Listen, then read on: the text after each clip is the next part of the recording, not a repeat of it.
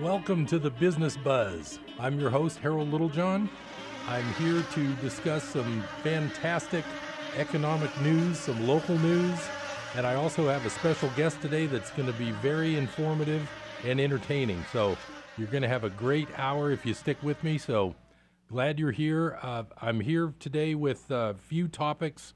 I'm really debating. I'm going to try to get all three of these topics in real quick for my uh, opening salvo. I talked a couple weeks ago about the fact that Sears is closing the Chico Mall store, and we talked about the fact that commercial real estate is can be a very risky business, and when a mall's anchor like Sears leaves the mall, the other stores can have various adjustments to their rents. In other words, there's a chance that when a big anchor leaves a mall, the whole mall can start going downhill pretty fast. Uh, one article that I read mentions that they figure within five or 10 years, uh, 25% of all the malls in the U.S. will be closed. I know in the Midwest it's even worse than it is around here. Of course, California has some malls that are unbelievably busy. I think back to like if you go to Arden Fair in Sacramento, you can't even get a parking space. So some malls are doing fine, but a lot of them aren't. The reason that topic came up for me today is that in the News and Review, and I believe it was on a television blurb, the Bank of America is closing the Paradise branch. And I was thinking, well, there's other banks in Paradise. I mean, nobody likes to switch banks, but if you need to, you could. Or you can, you know, do it when you come to Chico, maybe to go to Food for Less or whatever your Chico trip involves. But what I was recalling is that there's two other Bank of America branches that have disappeared in Chico. Does anybody remember those? About three or four years ago, there was a nice, convenient branch right on the Skyway where there's now Banner Bank, which used to be America West Bank. And so that B of A closed just, I think, two or three years ago. The one that I'm thinking about is right across the street from where I'm sitting at the KKXX studio. There used to be a little branch in Longfellow where In Motion Fitness is now. And that was a long time ago. There's still an ATM, but there used to be a branch. So the moral of the story is the internet has affected some businesses in a big way, and I believe it's trickling down to the commercial real estate world. And uh, it's just uh, not looking good when banks start closing branches. You know, you're going to get a lot less service. You're going to kind of have to go online. So anyway, that topic number one was the fact that uh, Bank of America is leaving paradise, which is kind of sad because you know it's awfully nice to have convenience like that when you when you're uh, if you're a paradise resident. Now, my next topic, we're spreading out a little bit farther. I have been under the impression, and I've tried to get this across with some of the articles I've talked about, that a lot of the markets that your money may be sitting in are what I would call fake markets. You you've heard about fake news. Well, I'm calling these fake markets, and I've got a couple of articles to talk about here today. Uh, one of them is from uh, my favorite news gathering website. It's called zerohedge.com. I look at it every day. I'm ahead of the curve. Uh, I see articles on items that don't come up on the news for uh, a period of time after, so I feel like I'm ahead of the game when I read these guys a lot. But anyway, the title of this article, uh, which is uh, it's a few months old now, but it was reporting at the end of 2016. The Bank of Japan was the top buyer of Japanese stocks in 2016. Now, what is a central bank doing buying stocks? Does that make sense? Anyway, I'm just going to read a little bit of this one. When it comes to propping up the stock market in the U.S., the Federal Reserve does so with a certain degree of nuance keeping at least one layer of disintermediation between itself and the market, which usually involves in advising Citibank to intervene when it comes to acute moments of market stress. But uh, it says uh, uh, granting the uh, heavy hedge fund a green light to stop and reverse violent sell offs, or more traditionally, allowing companies to repurchase their own stocks thanks to record low interest rates. So, anyway, this is just the problem in the U.S. We actually have our Federal Reserve indirectly buying stocks, and uh, but it turns out that Japan directly buys Japanese stocks, and uh, so they they they show some charts in this article. But I encourage you to uh, r- to read Zero Hedge, and uh, they they report on things like this. So I think the bottom line of this whole issue is what is the business of a, a national central bank? What's what's that business for? What are they supposed to be doing? Are they really supposed to be buying stocks? Uh, there was another article that was uh, very interesting that um, turns out the Swiss National Bank is now, I believe, uh, it's another article called Mystery Central Bank Buyer Revealed. Swiss National Bank now owns a record $84 billion in U.S. stocks. And it turns out that uh, they are something like the fifth largest holder of Apple shares of any uh, of any investor. So anyway, my whole tirade about fake markets is supported when you read these stories about central banks actually buying uh, stocks of their own country or foreign stocks. Now, speaking of Bank of America, I had to share this with you real quick. This is just a quick quote. Uh, I'm going to let you guess who said this. Uh, so, this was stated in 1836, and I'm going to read it and then I'm going to ask you to see if you have any idea who said this. See if this is a tinfoil crackpot or, or who this might have been. The bold effort the present bank had made to control the government are but premonitions of the fate that await the American people should they be deluded into a perpetuation of this institution or the establishment of another like it. I am one of those who do not believe that a national debt is a national blessing, but rather a curse to a republic, inasmuch as it is calculated to raise around the administration a moneyed aristocracy dangerous to the liberties of the country. Oh, and as an aside, remember I've been telling you about the 20 trillion of national debt and how it'll never be paid back. So I'll continue. Gentlemen, I have had men watching you for a long time, and I am convinced that you have used the funds of the bank to speculate in the breadstuffs of the country. When you won, you divided the profits amongst you, and when you lost, you charged it to the bank. You tell me that if I take the deposits from the bank and annul its charter, I shall ruin 10,000 families. That may be true, gentlemen, but that is your sin. Should I let you go on, you will ruin 50,000 families and that would be my sin. You are a den of vipers and thieves. You are a den of vipers and thieves. I intend to rout you out, and by the grace of the eternal God, will rout you out. End quote. So, if anybody has any guesses as to what kind of tin-foil crackpot said that, that was Andrew Jackson when he closed the second federal bank that was established in 1816. And um, I have also heard that they're talking about changing the portrait on the $20 bill to Harriet Tubman and getting rid of Andrew Jackson. So if you ever wonder why it was the 20 that got changed instead of the 1, 5, or 10, uh, I think I've just I think I've just explained it to you uh, in direct quotes. So anyway, that's my uh, little economic wrap up for today. Now I'm going to bring you to the uh, the exciting part of the show. I have a special guest in the studio with me. His name is Jesse Allred. He's a longtime Chico resident. He's got a fantastic uh, history, uh, his family, his own things. Uh, I've known him a long time. I've always I'm always entertained with all of the things he's able to teach me and uh, tell me, and uh, he's also a good listener, of course. But uh, I'm going to introduce him here right now. So, um, how's it going, Jesse? very well, Harold, and thank you very much for having me on. Hey, no problem. I uh, I'm always looking for interesting guests, and uh, you definitely qualify in that department. Well, thanks. So, um, you know what? I, would like to kind of just start out a little bit talking about uh, your family history because you're not the first generation to be in Chico.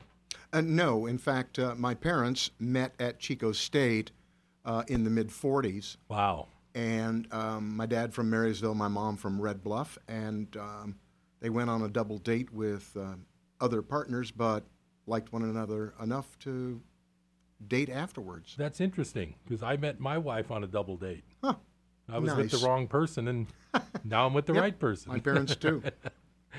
So they, uh, so they came to Chico State. Uh, I'm assuming they weren't commuting; they were living in Chico when they went to college. yep, they were living here. So did they end up working in Chico after their college? Um, no, as a matter of fact, uh, they had to go to war. This was World War Oh, II. oh, I forgot about that Yep. little glitch. And so um, after the war, my dad was in the Air Force Band. Um, after the war, uh, they returned to uh, what we uh, call the ranch in Red Bluff, uh, where my grandfather uh, grew wheat and uh, sheep. oh, And um, for the longest time, uh, they after the war they stayed there until um, my grandmother said, uh, "You got to go get work." Well, at the time there wasn't a lot of work, and so they decided that they would join a circus. oh, so they joined a traveling circus. Yep, they joined a traveling circus and liked it enough that then they created their own um, interesting and unique animal show called the Great Pan American Exhibition and had over 200 exotic animals and they toured up and down California going to at the time strip malls.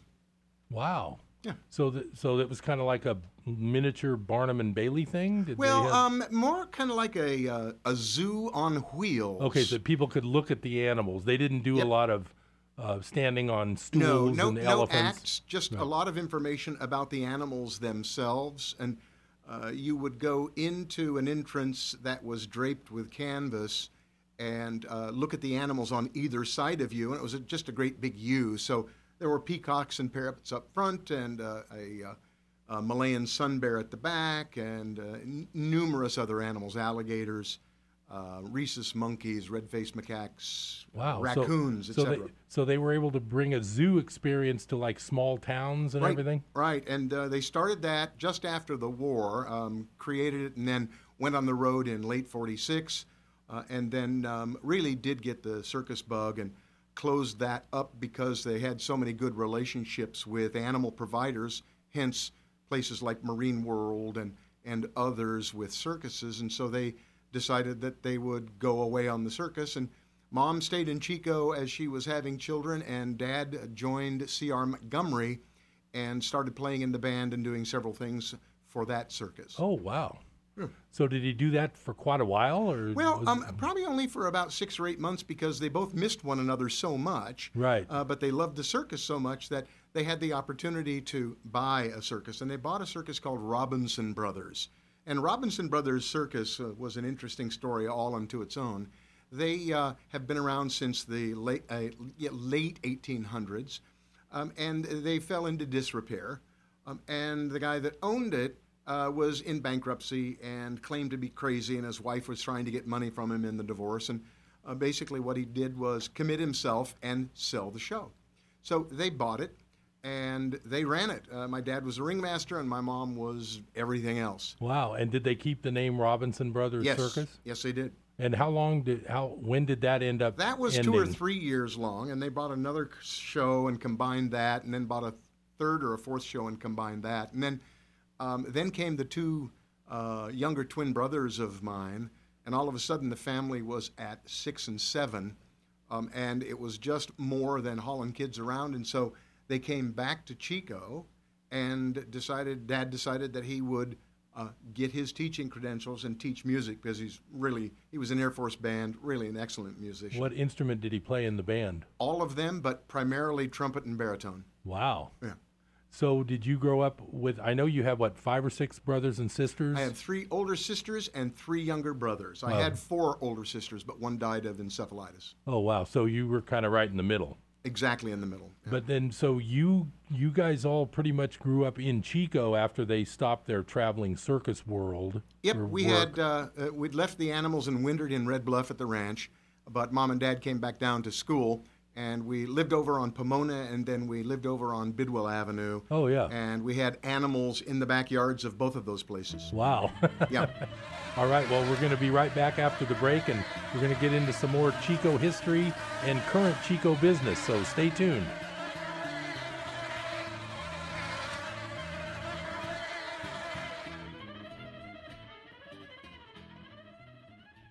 With home mortgage rates still near historic lows, now is a great time to buy or refinance.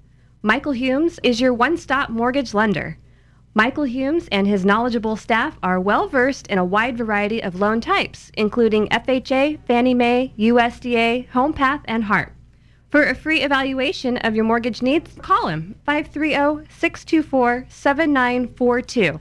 That's 530 624 7942. Be sure to listen to Michael's Mortgage Market Update every Wednesday at 2:30 on Your Home Today. This is Michael Humes, mortgage specialist at Network Mortgage, located at 155 East 3rd Avenue. NMLS license 230273, BRE license 01250862, employed by Network Mortgage, BRE license 01840139, NMLS license 358237, equal housing opportunity. What is your role in the fight against cancer?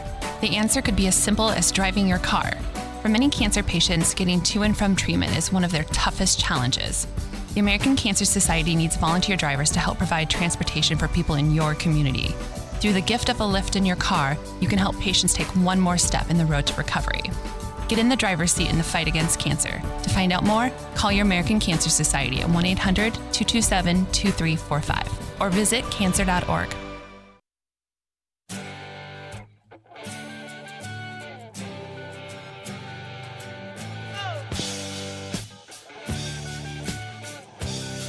Welcome back to Business Buzz. It's your host, Harold Littlejohn. I'm here with Jesse Allred. We're talking Chico history.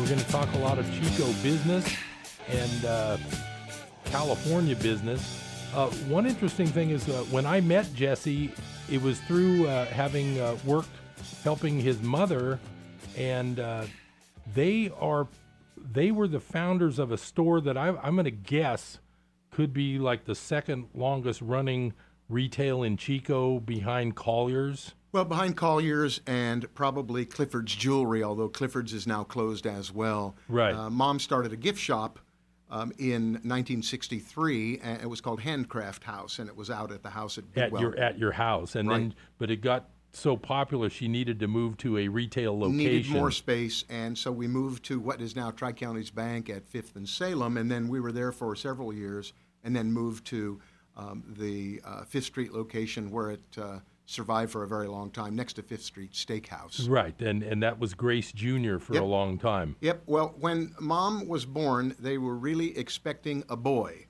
and so he was going to be called Joe Jr. Well, a girl came out, and so they kept with the junior, but they called her Grace Jr., and her middle name is JR, period. So that explains the Grace Jr. name of the store. Yep. Unfortunately, Grace Jr. finally closed its doors recently. Is that well, right? yeah, um, it, it's kind of interesting. Um, my sister, Pony, um, worked at the shop for 40 plus years with my mother. And uh, as we all go along our way, she wanted to retire. And so she retired, and we closed this past uh, spring. Right, right. But that's that's quite a run. So it started in '63, so that ran about Yeah, uh, 50 over 50 years. Yeah, over 50 years. Yeah. We had a 50th anniversary, and you can still go online and see a bunch of videos at the gracejunior.com site uh, and the Facebook site because there's some really interesting family history to see. Wow, that's cool. Now you also uh, we're going to talk a little bit about your all of your work experience and uh, now the young people listening. Uh, one of the reasons Jesse is such an interesting guy for me is that he has spent a long career and some of his career has been involved with working with companies that are startups in in the uh, computer world and you know that's sort of like the it's sort of like the gold rush of the current century is these young guys like Zuckerberg who are billionaires because of a computer based idea. So there's a lot of people working at figuring something out, you know, to do a, some kind of startup and um, do some kind of business. Well, Jesse's actually been in that world for quite a long time. So uh, tell us about some of your experience helping startup people. and Well- things like that. Well, thanks for asking, Harold. And first of all, I think the most interesting thing about a startup is generally it is an idea from an individual who sees an opening that could be exploited. In other words, why don't people do this? Why isn't this available to me? And if you think about all of the opportunities that technology has brought, whether it's uh, the internet uh, or laptop computer, uh, uh, a uh, uh, cell phone, all, all of the things that many uh, young people take for granted today because they were born with them. Um, we grew up uh, with a pencil and paper. And so startups always uh, tend to look like something that has never been done before. And people question why. And I've always seen that uh, the closer you get to zero in math, the further away you become. And so here we are in an industry, um, technology, regardless of what kind, whether it's gaming or, or uh, internet or anything, Communications or whatever. communication, you name it. Um, you can always find something that hasn't been done. And the very interesting thing about technology is if you think about what could be done, well, there used to be taxis, now there's Uber and Lyft. So, how come? Because there was an opportunity that someone were, was able to figure out a faster way than sticking your hand up, standing in the rain, yelling or whistling for a ride someplace. And, and that's really what happened. Someone figured out that technology could be used to identify a partnership, take the financial risk out of it, and allow each individual to consummate a transaction and know where the other is at any given moment. Uh, pretty phenomenal. Right, and the fact that cell phones can now do that easily Yep. means Uber can do all the ride sharing. Yep, I, my prediction is Uber will grow and grow and grow and grow, just like Lyft will, but they won't need people. They'll have autonomous cars. And so you'll simply tell the car where to pick you up and where you want to go, and it'll show up. Uh, the technology is already in place from the cell phone for the transactional costs to be taken care of. And so away you go. So, uh, opportunity for the future buy a fleet of autonomous cars. Now that's something I wanted to also mention because, and I want your opinion on this, but I read that one sixth of all the new Wendy's restaurants are going to have robots cooking the burgers. Yeah, I've heard the same thing, um, and it's probably a very efficient way to do business. Um, the one problem with technology is um, we're losing some social interaction, and you can see some of the jokes on YouTube and elsewhere where you see six people sitting across from one another having uh, a lunch or dinner at a table. They're all on cell phones. They're not talking to one another. Right. And th- the more that you replace social interaction with technology, the more society loses. I'm not saying uh, that technology shouldn't be used. In fact, it improves a whole host of issues, and the, the genome uh, issue is, is one that will make us all live much, much longer. But the fact of the matter is, you should be talking to someone because they're more interesting than you are, I not can- I- texting them. I can envision in a few years all these places are going to go to all robots, but then there's going to be a wave of nostalgia where they bring back regular people to greet you. Yep, there's still Bearcat scanners and all kinds of uh, uh, walkie-talkie things. And think about this for a second. You, if you're in San Francisco, and in some cases here in Chico, and order something from Amazon, in all likelihood, you'll either get it before the day is up, or you'll get it the next day. Well, that will be improved with the addition of drones and all the technology rules and regulations to coordinate that. But think about the other side of it. As nice as that is, do you have to be there to pick that up, or will there be some crook waiting for it because he knows there's a particular route? Like, like and a- it's an efficient route, and he can track that route because he can hack into the system and just see where that expensive cell phone is going to be delivered. Yes, many will require a signature. Yeah, that, that that's a good point because um, if the delivery happens that quick with a drone, it just has to be left on the porch. So yeah.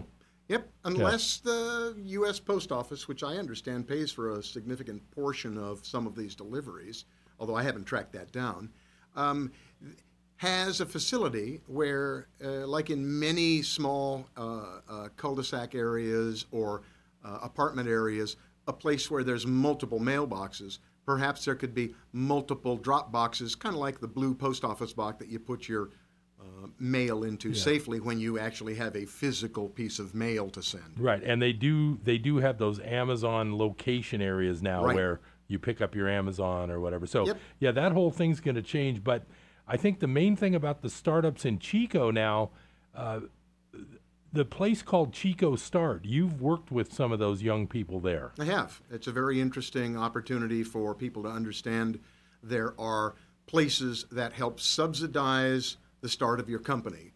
Um, internet, desks, lights. Uh, right. so for a small basically an office right. for a very small amount of money. So if any listeners are out there thinking, well, I really can't go into business right now. I don't have a place to do it. I don't have a they could go to talk to Chico Start. That's correct. And for what, 50 a month or something starting? It varies. Or, yeah. But they can actually rent a desk for a certain number of hours per week. And that whole place is like a little, what do they call it, an incubator? Yep, it's that... definitely an incubator, and there's several around. Um, there's incubators over in Oroville. There's been one down in South Chico.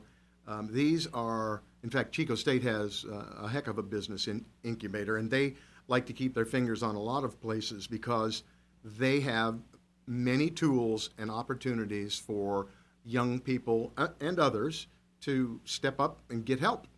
Right. And uh, so that's probably part of the reason why Chico has this type of atmosphere regarding new companies because Chico State has that whole entrepreneur major and it's a pretty well respected major, I believe. Very well respected. And uh, beyond that, the, the, it's like the domino effect. You have one uh, individual um, starting a company and then another sees it and starts one and it just it cascades from there. That's right. And this is Harold Littlejohn, your host. We'll be right back with Jesse Allred after this break. Stay tuned.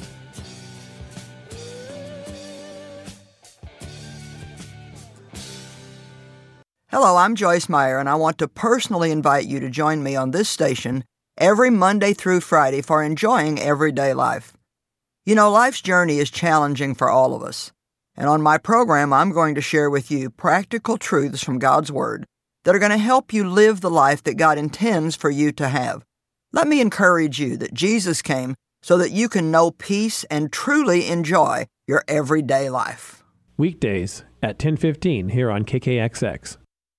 Hello and welcome to our show. I'm Scott Allred. I'm Ben Taney. I'm Trisha Coder. And I'm Matt Four. This is Jessica Wilkerson, one of your hosts of Chico Now. A half hour designed for the community and brought to you by the community. Each day, one of our hosts will join with people from organizations throughout the greater Chico area. We want to let you know what's happening in Chico now. So join us at 12:30 Monday through Friday here on KKXX for Chico Now. People are always looking to invest in a good opportunity. So what if you could invest in the future of kids, like a stock? Not the kind of stock that's about making money, but a stock for social change called Better Futures. With your investment, it helps students like me go to college. My name is Charles, and I'm your dividend. Invest in better futures with UNCF. Visit uncf.org/invest. A mind is a terrible thing to waste, but a wonderful thing to invest in. Brought to you by UNCF and the Ad Council. It's 6:42 p.m. Time for Steve Plato and his son Dylan to do the dishes. They talk about everything from the yuckiness of girls to the awesomeness of his soccer team. Sometimes they don't talk at all. Then, hey! The dreaded splash fight. It's dad o'clock, and it's the best time of the day. Because the smallest moments can have the biggest impact on a child's life. Take time to be a dad today. Call 877 4DAD 411 or visit fatherhood.gov. Brought to you by the U.S. Department of Health and Human Services and the Ad Council.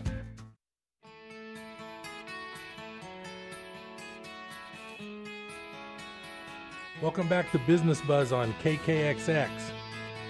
I'm your host, Harold Littlejohn. Uh, we're talking with Jesse Allred, a local businessman. And Jesse, I want to learn more, and the listeners would love to hear about what's what's the uh, anatomy of a startup. I mean, I know there's a lot of variations, but how do these startups work, and what are the stages, and what happens during these stages for for the layman? For the layman, it's pretty simple. If you've got passion for uh, the idea that you've uh, developed or created or think might have value for more than your direct family, there are a number of ways that you can help yourself into a successful business. Uh, Harold mentioned one earlier, and that's Chico Start. It's the it's the framework of an office environment with connections and contacts to here in Chico anyway, other really intelligent and successful individuals that have typically uh, been in technology startups previously. The funding of these things tend to be uh, one of the most interesting and, and challenging things to, to address. Uh, in an economy where uh, you have a dot com boom, money is pretty easily received. Uh, you could uh, create a ball of smoke and people would fund it. But unfortunately, that bubble burst horrifically, and it went from a company with an idea only and getting funded uh, and completely productless to now uh, they have a, a, standard business model. While things can be accelerated, typically you have to have a product or service. You have a, a term to go through, and it takes many years for a successful business to leave the startup world. Some of the ways to fund that initially are always, you know, uh, friends and family. Uh, unfortunately, many individuals start with credit card debt to fund their business. While that is one way of doing it, especially if you're creating an app, the difficulty with uh, credit card funding is at some point you're going to have to pay that debt back, and generally it's sooner than you can turn a profit on anything that you've created. Right, because it's not an overnight thing to start That's a new correct. product. That's so, correct. I mean, when we're looking at a, at a, a tech related startup, like you were saying back in the 90s, everybody would fund any idea. Pretty much. And the stock would shoot up to the moon, and then we had the dot com crash. Yep. So now it's like you say, it's become part of the industry now. It's an understood fact of what you need.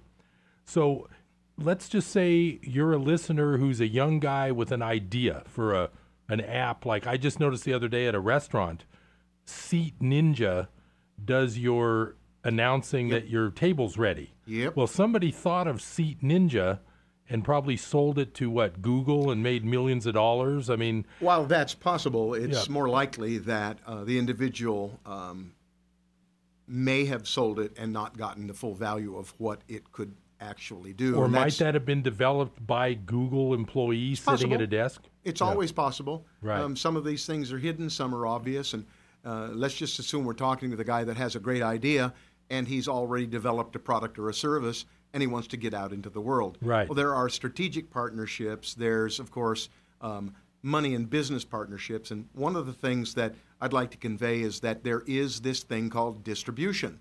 And it used to be distribution was a Sears catalog and a guy that pretty much brought a wagon full of goods into town and you could order the, from the catalog and months later it would show up. Well, those were hard goods distribution. There's direct distribution, which means I make it and I sell it to you. There's indirect distribution, and that's I make it and I sell it to someone who sells it to you.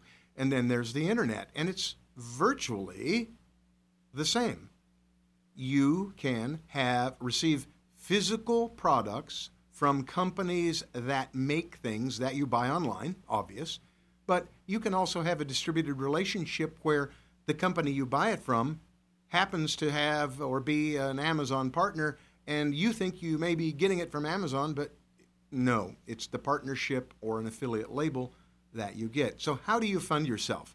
Well, after you've developed either a product and or a service and some form of sales or distribution, whether it's e-commerce or through an affiliate label or an eBay store for that matter, how do you improve that? Whether or not it's competitive uh, is a question you would ask. Whether or not it's um, unique and therefore filling a need that really makes people stand up and take notice. So you kind of need to stay under the covers for a while until you determine whether or not there's something that someone can do faster, better, and cheaper than you if you really do have a good idea. because those people that you're going to go to looking for the funding you need are going to ask those exact questions. Is that right? Yep. and you've got to know if you've got competition. And in most cases, you'd never produce a product or a service unless there's competition in the marketplace, unless you find that angle that says, I can do it better, faster, cheaper myself. And the next level of funding, and that's really where a lot of companies go, is it's called angel funding. And angel funding typically um, is individuals. And in fact, there are a number of angels here in Chico, and there are a number of angel groups in Northern California, in the Bay Area, uh, and in Sacramento. And they're looking for good ideas Constantly. to fund. They- Constantly. They probably have a shortage of things they like to put money into. That's absolutely right. And more importantly, not everybody puts money into everything. So if you have a funding source uh, or have identified a funding source, what you have to do is you have to determine whether or not it's in that individual's or, or uh, group's uh, wheelhouse. Do they understand internet? Do they understand physical manufacture? Do they what is it that they do? What do they invest in? Because you can spend a lot of time making presentations to money sources or being frustrated by not ever getting a meeting because you're asking a guy about a car when you should be talking about a piece of uh, network hardware. Right. So don't don't go after a, a money source without knowing that they have funded something in your general area of product or service. So let's say I've got an idea, and maybe it's an internet thing, maybe it's a physical product. If I didn't know someone like you who's done this before, how would I how would I find an even possible angel funding? I mean, would I look on the internet some? would I search? My, my son told me uh, some years back, after I constantly hounded him to provide me information that I could search for myself, he, he came up with the phrase, Have you tried Google yet? um, if you type angel funding into Google, you will find a plethora of sources. You can then research those sites, determine what kinds of investments those companies make, because one of the worst things in the world that you could do is call someone up who's already funded a competitive product only to tell them that you think you've got something better. Um, the chance of them helping you um, narrows or liking you. or liking you, but they won't ignore you. They'll start doing all kinds of what if scenarios on whether or not you can uh, beat their uh, investment now and maybe take you out. Who knows? Anything can happen in this world. Right. So uh, basically, then, when somebody has an idea, if they can get funding somehow, then what are those next steps? Isn't there a lot of development, uh, It- testing? It, used to be you could get funding uh, from smoke, but now what you really have to do is you have to have a product, you have to have a service, and you have to have revenue. It proof of a marketplace is you're generating money. Kind of like on Shark Tank, they they ask them, "What have your sales been? yep. Why would we want this if you Yep. can only do X?" Yep, You know. and um, all of the industry standard terms are: Do you have a scalable business model? Have you got a business plan? Well, business models are more important than business plans these days because things move so quickly. But what you need to do is you need to be able to talk intelligently about what you want, and there are some really great powerpoints out there that have been developed particularly for a variety of funding sources that get right to the heart of a question that the funding source wants an answer to. so For example, you, so if you know how to get to those powerpoints, oh, yeah, absolutely, yeah. yeah. What what's the what's the size of your marketplace? Right. Um, what's the total marketplace? What's your share of that marketplace? Um, why is it someone would want to buy whatever you have? Why, why, are you better than your competition? Are you faster, better, cheaper, and so forth? So there's a, a whole series of very important questions that funding sources want to get to before they've even listened to your pitch. They want to see your deck. And by you looking at those first, you'll realize that hey, maybe my idea isn't so good. I don't really have a market for this. Well, it depends on Or whether I need you're, more research. It depends on whether you're consulting or whether or not you're, you know, just simply uh, looking to make a living. Um, I've never tried to take any passion away from anyone who thinks they have a good idea, but I can steer them into some common sense um, uh, questions and answers that should give them a pretty good idea of what their chances are. For example, um, I'm not so sure that if you're a, a, kid starting out, that you should try and uh, start a browser. Heaven forbid if I would ever uh, tell you not to, because that's the passion that individuals have to succeed. However, there are some pretty big companies out there who are looking at creating browsers that are different than a Google today.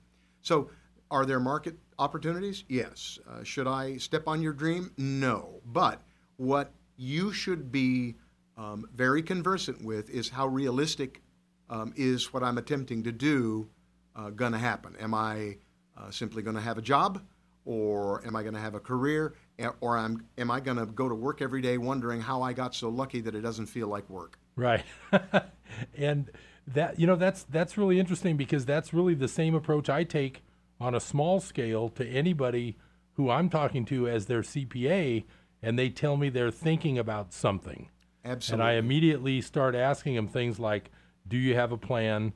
What's the, the one of the big questions I ask and this is so important and a lot of people skip it what's your break even point yep it's one of the basics of business that a lot of people they don't want to hear the word no and they want to go ahead with a project even though it's not going to work but i would say that in this environment it's not that costly to give it a shot is that right i mean oh, if you've got right. an idea it's generally very inexpensive with a lot of arms and legs help, like Chico Start and CSU Chico, that can get you into a spot to allow you to develop your idea right. and or product to or assess whether it sounds good or not. Absolutely. And then, you know, it all gets really, really hard after that. That's right. Well, we're going to be right back to discuss that a little more. And uh, stay tuned to KKXX. We'll be back on Business Buzz right after these words.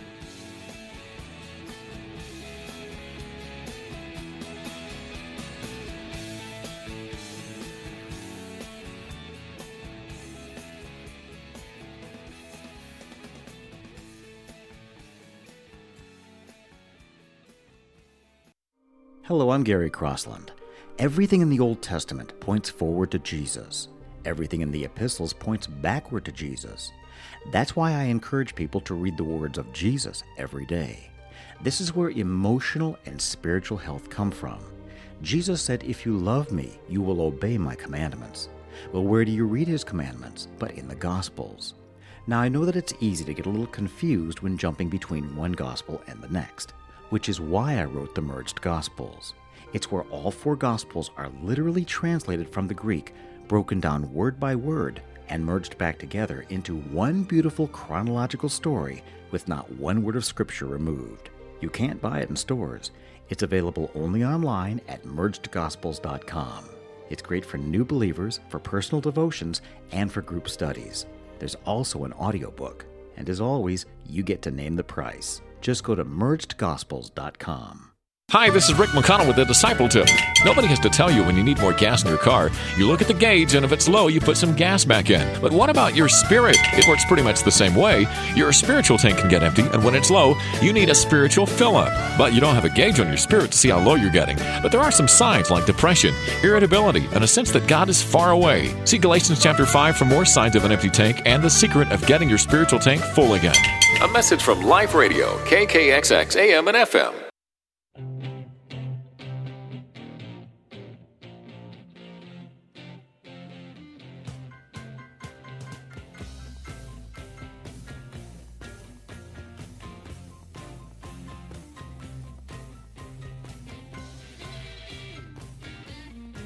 Welcome to Business Buzz. We're here with Jesse Allred for our final segment. And uh, Jesse's very active in the, the community. Uh, we're going to talk about one of his favorite passions that he loves to help out. Tell us about the uh, Science Museum, Jesse. I am uh, very proud and very pleased to be a part of the Gateway Science Museum next to Bidwell Mansion. Um, I joined their group in 2000 and have been a part ever since. Has I it was, been there that long? Oh, no, it hasn't. In fact, um, our grand opening uh, was in 2010. And one of the reasons that I uh, simply loved it was my parents and their love of exotic animals and science and, and natural history. And the other piece of that was they needed money, and I helped raise money along with all of the other board members. So, you, a, worked, you worked kind of like a startup for a nonprofit. Oh, very much so. In fact, I, I went to a, a place in San Francisco very early on, uh, probably halfway through 2000, called Compass Point.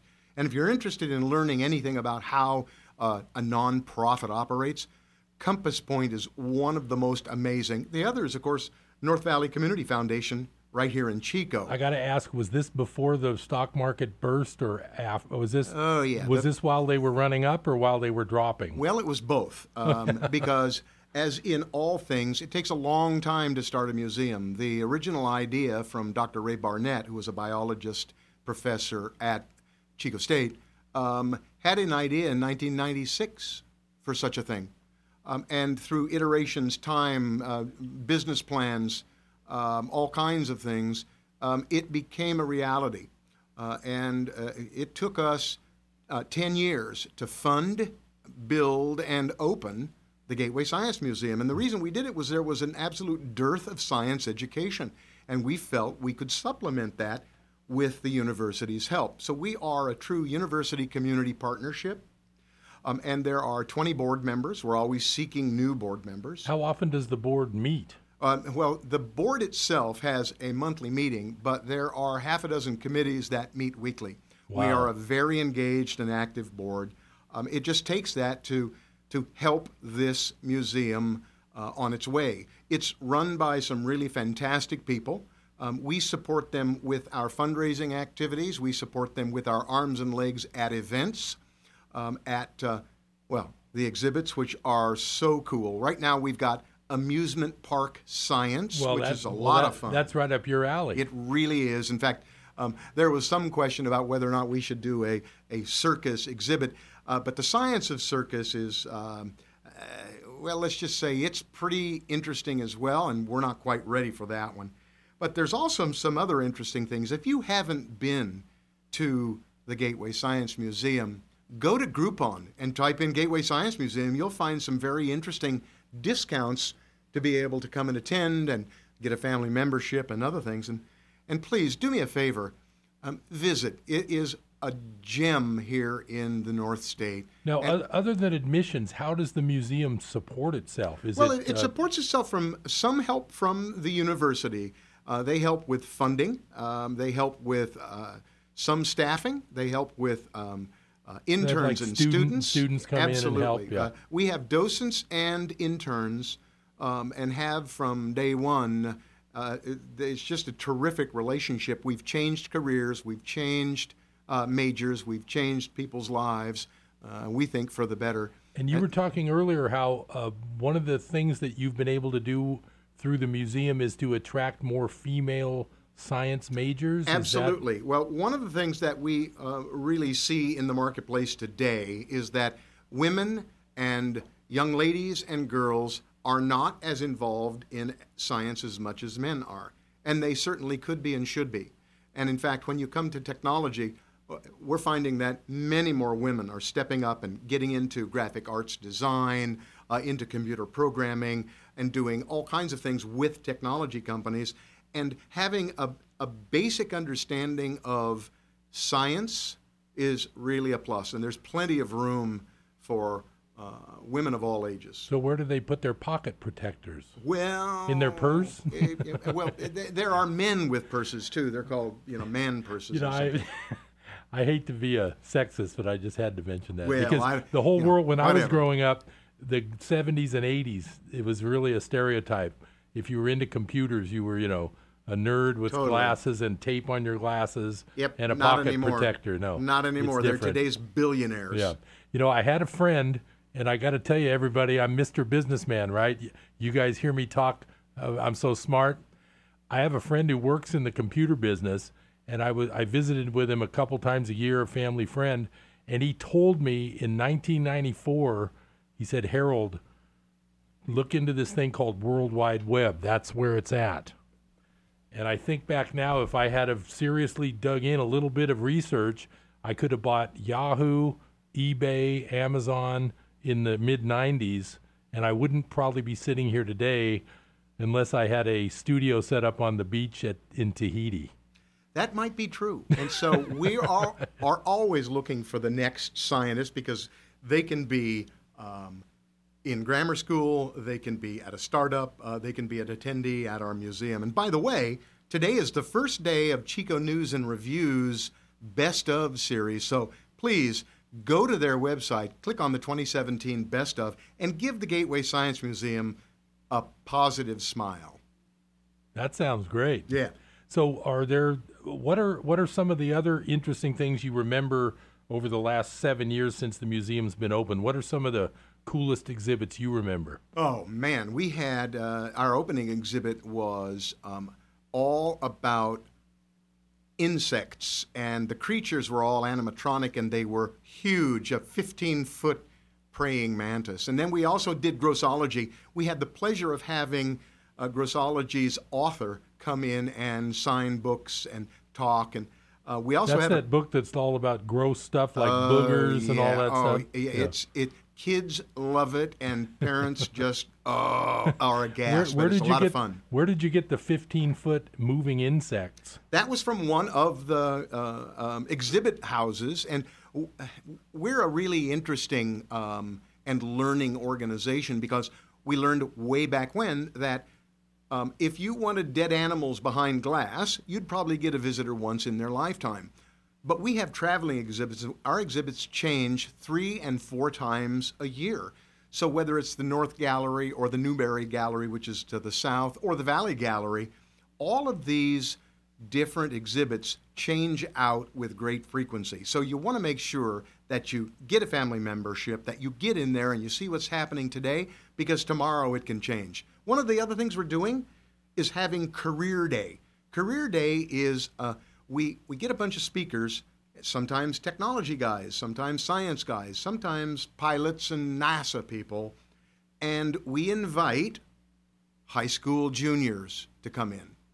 And we have each of these speakers talk about what their careers have been like, how they got to where they are, um, to just stimulate the ideas in a junior's mind on where does he want to go to college, where does she want to go to college, where do they think that their career will lead. So we're having a lot of fun at the Gateway, and it's just been a real pleasure being a part of it. You know, and one thing about that, uh, just so the listeners know, this work that you do for the Gateway all these years, what's your title again? I'm the president of the Community Advisory Board. Right. You do this for no reimbursement. Is that no pay? Uh, correct. All of us do. Uh, it's an entire voluntary or volunteer organization. Right, yes. right. But, and I, most people probably thought that, but I just like to point that out because you've really got a passion for it. Oh, absolutely. And it's just you know something that you feel good about all the time. it, it is, and I, I, got hooked. My neighbor, who was the board's uh, attorney, uh, knew that I collected roadkill and had them taxidermied. And one day he said, "Hey, you got to meet this guy named Ray." Um, and I met Ray Barnett, and Ray and I traveled all over, uh, going to museum meetings and talking to potential funders and donors. And um, my dad had rabbits and, and exotic animals and birds of all kinds. And um, I grew up that way, and it is just something that has been wonderful. I've, I've taken the animals to the uh, elementary schools where kids get to actually touch a real bear, raccoon, coyote. Are we talking taxidermy? Taxidermied bears? animals. You yeah. have some? I have tons of taxidermied animals. And did you do the taxidermy? No, no. Oh, I okay. had professionals do that. Oh, okay. Uh, and so that, my next door neighbor thought that that might be a fit for the Natural History Museum, which turned out to be the Science Museum. So we went through several iterations. And uh, the, the thing I'd like to really uh, emphasize here is that while we started out being a museum called the Northern California Natural History Museum to extol the virtues of dinosaurs, it became apparent that that held some interest, but not full time interest, of the discerning public. Hence, our shift and our growth in learning and knowledge of what the public needed and wanted, and that is a science museum. Is this? Could this sort of be related to like the exploratorium? Uh, Um, similar. We have have one room that's hands-on stuff? 100% hands on, and two rooms that have um, quite a bit of hands-on work. Usually, the North Gallery is all hands-on, and the South Gallery is some hands-on. So yeah, you come in, So it's we want much you to guar- play. It's guaranteed the kids are going to love it when Oh, they get in yeah, there. Absolutely, Yeah. absolutely. There's something for everybody. Wow. Old kids like me too. right. One thing I remember because I've known Jesse for quite some time. One thing I remember is that his mother, you can correct me, owned one of the Playland at the Beach horses from Oh, the yep. carousel. Yep, she was it a horse or a? She and Dad purchased a uh, Dentzel horse and a Dentzel deer, reindeer actually. that's the one I remembered Yep. too, the reindeer. Yeah. And um, I still have the horse. that is cool. Yeah. Playland at the beach. Uh, Mom and Dad, when Dad was in music, we'd go down to San Francisco because he'd go to Hoyt Music to buy sheet music for his students, and Mom would go to the flower market to buy things for the gift shop. And we'd always go into Chinatown and have fun, but we always went to Playland at the beach, and uh, the memories were terrific, and uh, it all stuck. You know, I I happened to f- go about ten years ago. I don't know if you saw it, but a movie came to the pageant, and it was a documentary all about Oh, yeah. Playland. Big Sal. Yeah, yeah. You bet. Laughing Sal Yeah, and all that. Laughing Sal. That and was a lot of fun. There is still a Playland museum. I believe it's now in El Cerrito. Um, I'm not quite sure Yeah, where it's but you can San find Francisco it. No, it's yeah. not, and you can find it online. Right. Because I've gone online and looked. I just don't have it at my fingertips. right. Right. But those things are really fun. Oh, they are. But it's really cool that your family was so involved in that type of thing. Yep. And even you know running a first an animal exhibit, then a circus. Yep. I lucky and blessed, I have to say. Now, did you uh, did you ever have an incident where an animal might have got loose, like you know in Chico? When we were living over on Pomona, um, someone who was supposed to be feeding the bear uh, didn't lock the bear's gate Uh-oh. to his cage, and Mom saw the bear was loose, and so took all the kids in the house and started counting noses, and there was one nose that was still out on the swings playing as the bear was going to him, and that was me. Uh, there was never any danger. My, my dad just went over and grabbed a hold of the bear's collar and just took him right back to the cage. But it was it's it's a great family story. What type of bear was that? Malayan sun bear. Are they large or? Uh, standing on their hind legs, probably five feet tall, four and Okay. a half to five That's feet. not so, real small. It's not a grizzly or anything. oh no, yeah, no, not at yeah. all. But um, uh, still a wild animal. So. Right. Now, back in those days, didn't you also have to worry about insurance when your business is wild animals? Because Um, you always had liability insurance, but back in uh, the 50s It wasn't like and is 60s, these days. not even close. Um, Ringling is now out of business, primarily put out of business because uh, several organizations r- really prevented them from uh, showing the animals that uh, the, the public really likes. And circuses were usually the only place where you could ever see some exotic animals. And uh, back then, it was your business to take care of them. And if you didn't take care of your animals, they didn't take care of you, and they didn't bring in the crowds. So it was always in the best interest of circuses to uh, make sure they were well fed and well trained and well taken care of. There's always bad apples. I mean, you take any Right. group anywhere, Right. and and you've got a group of people that will have a percentage that abuse. right, right. Now there's uh, we still have uh, Kirshner's nearby. Oh, my goodness, With a lot of uh, Well, they, they- they do rescue animals, Yeah, right? They're very special because they they take injured animals and repair them and bring them back to health. And And then do they try to take them back to the wild? Is that it their goal? It depends on what it is, but that is one of their goals. Yeah. Right. Yeah. Kirshner's an awesome place, and they Right. have now. Uh, I think it's out on uh, it's Durham Pentz Road. Um, it is it is quite the uh, quite the place. Very Wow. nice.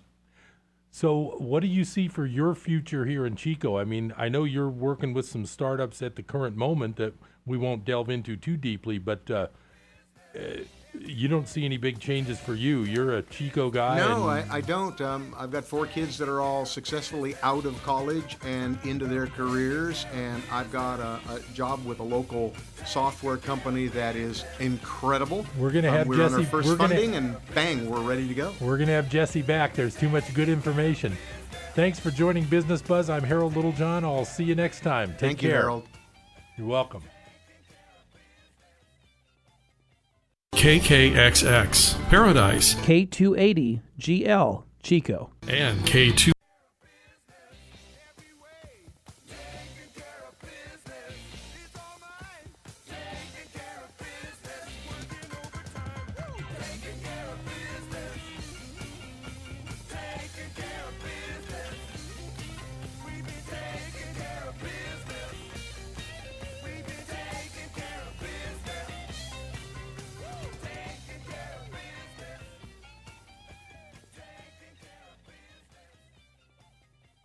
KKXX, Paradise, K280GL, Chico, and K283AR, Chico, Yuba City, Marysville. Hi, this is James McDonald from Walk in the Word. Hey, it's always great to hear that a new station partner has come on board. If you've heard our broadcast, then you know I'm passionate about sharing the truth of God's Word. To get fired up about your relationship with Christ, join me each weekday on Walk in the Word. And be sure to check out all the resources available to help you grow strong in the Lord. Just go to our website, walkintheword.com. Join us for Walk in the Word, weeknights at 6 p.m. here on KKXX. Hamilton was adopted from a rescue in 2008. He really likes to be around people. I get out my mat and I'm doing a downward dog and he's underneath. He's quite the pug about town. He gets invited to a lot of parties. He knows he's a pretty big deal. Look at this little face. How could you not love him? Hamilton the Pug, Instagram star, and shelter pet. Amazing adoption stories start in shelters. Visit theshelterpetproject.org